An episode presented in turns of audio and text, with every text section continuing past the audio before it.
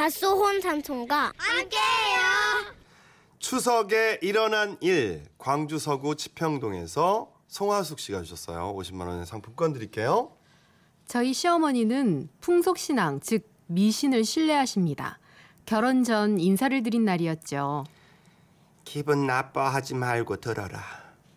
난 우리 집안이 평온하길 바란단다. 그러면 너도 좋고 우리 아들도 좋지 않겠니? 그래서 말인데 나랑 어디 좀 같이 가자꾸나. 그렇게 함께 갔던 곳은 웬 무속인의 집. 남편 부모님들께 인사를 드리러 간 날 저는 웬 무속인에게 면접을 보게 됐죠. 그 속에서 그곳에선 무속인 아주머니가 기다렸다는 듯 절 맞이하셨습니다.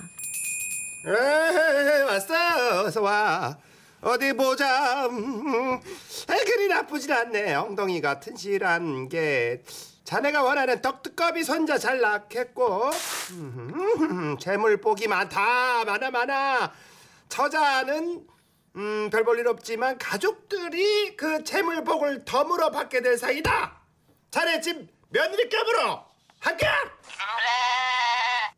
무속인에게 합격을 받고 결혼한 저는 무속인의 말대로 엉덩이가 튼실해 이나 밀려 아이들을 숨풍숨풍 낳았고 남편의 사업도 시아버지의 사업도 번창해 나갔습니다.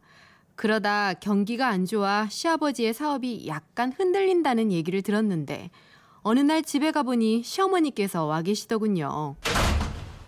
어머, 어머니 오셨어요? 잠깐만 기다리세요. 옷 갈아입고 저녁상 차려드릴게요. 아니 아니 그보다 말이다 너도 알다시피 네 시아버지 일이 좀 어렵지 않니 내가 하도 심란해서 점집에 갔더니 방법을 하나 알려주더구나. 꼭 이렇게 해야 사업이 안 망한다고. 뭔데요, 어머니? 참 그게 근데 거시기 한데. 네 머리카락이랑 네가 신었던 양말을 시아버지 베개에 몰래 넣어두면 쓰러질 기둥도 다시 일어난다지 뭐니. 네 머리카락 좀 뽑고 네가 지금 신은 양말 좀 벗어다오. 네?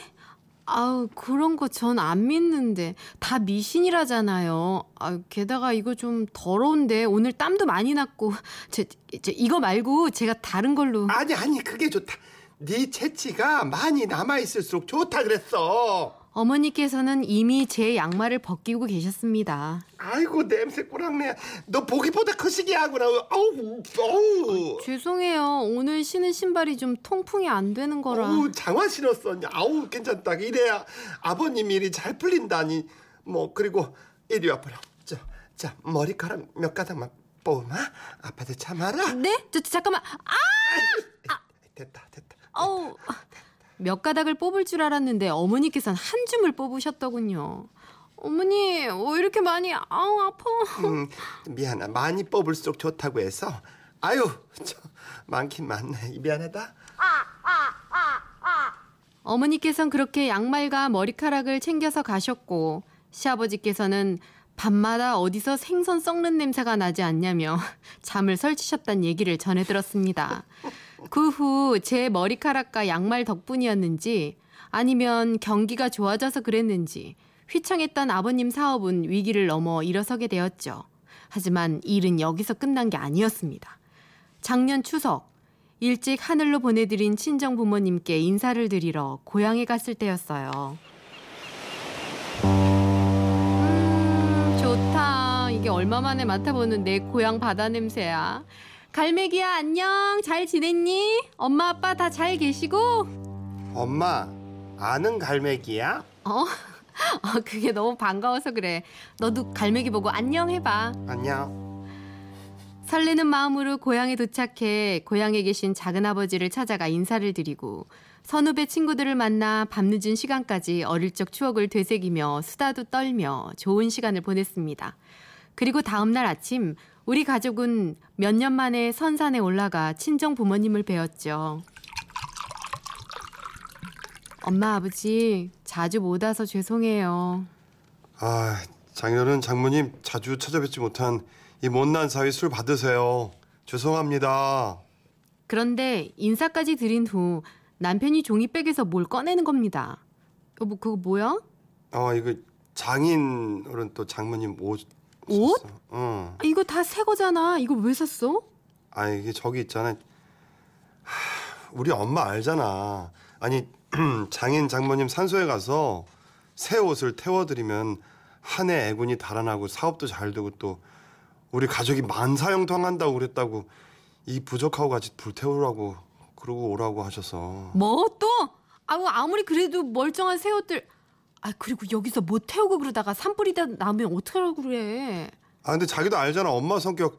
하라는 대로 안 하면 또 얼마나 몇 날 며칠 호통치실 텐데. 우리 얼른 태우고 사진 찍어 보내드릴게. 어? 잠깐만. 여기 돌 좀 쌓고. 이렇게. 자 됐다. 아휴 그래도 그렇지. 엄마 아빠 산소 혹시 잘못되면 어쩌려고? 맞아요 아빠. 우리 선생님이 살에서 불 피우면 안 된다고 그러셨는데 남편은 말리는 저와 아들의 말을 듣지 않고 준비해온 새 옷가지를 부적과 함께 태웠습니다. 그리고 어머니께 보내드릴 인증샷을 찍었죠. 그런데 갑자기 바람이 휙 불더니 불씨 몇 개가 마른 잔디에 옮겨 붙지 뭡니까?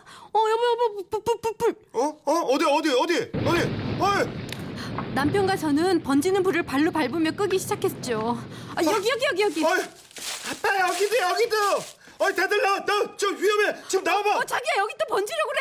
아하, 아빠 지금 내가 뭘 했어? 불났댔잖아 불났댔잖아. 아씨. 어머니 내가 안 해도 된다고 그랬는데 진짜. 여보 밟어 밟어 아들아 너도 너도 밟어 밟어 저기 저기 사람들 있다. 여기요 여기 좀 도와주세요. 결국 불은 지나가는 분들의 도움으로 겨우겨우 꺼졌고 부모님 근, 산소 근처엔 시커먼 상처가 나고 말았죠. 기진맥진의 산에서 내려오는 길 남편은 시어머니와 이런 통화를 하고 있었습니다. 어머니 아 이제부터 점장이가 그랬다면서 나한테 뭐 시키지 마세요 아 지금 어머니 때문에 하, 여기 선산 다 태워먹을 뻔하고 진짜 진짜 저 이제부터 미신 의지하지 않고 그냥 제가 열심히 노력하면서 살 거예요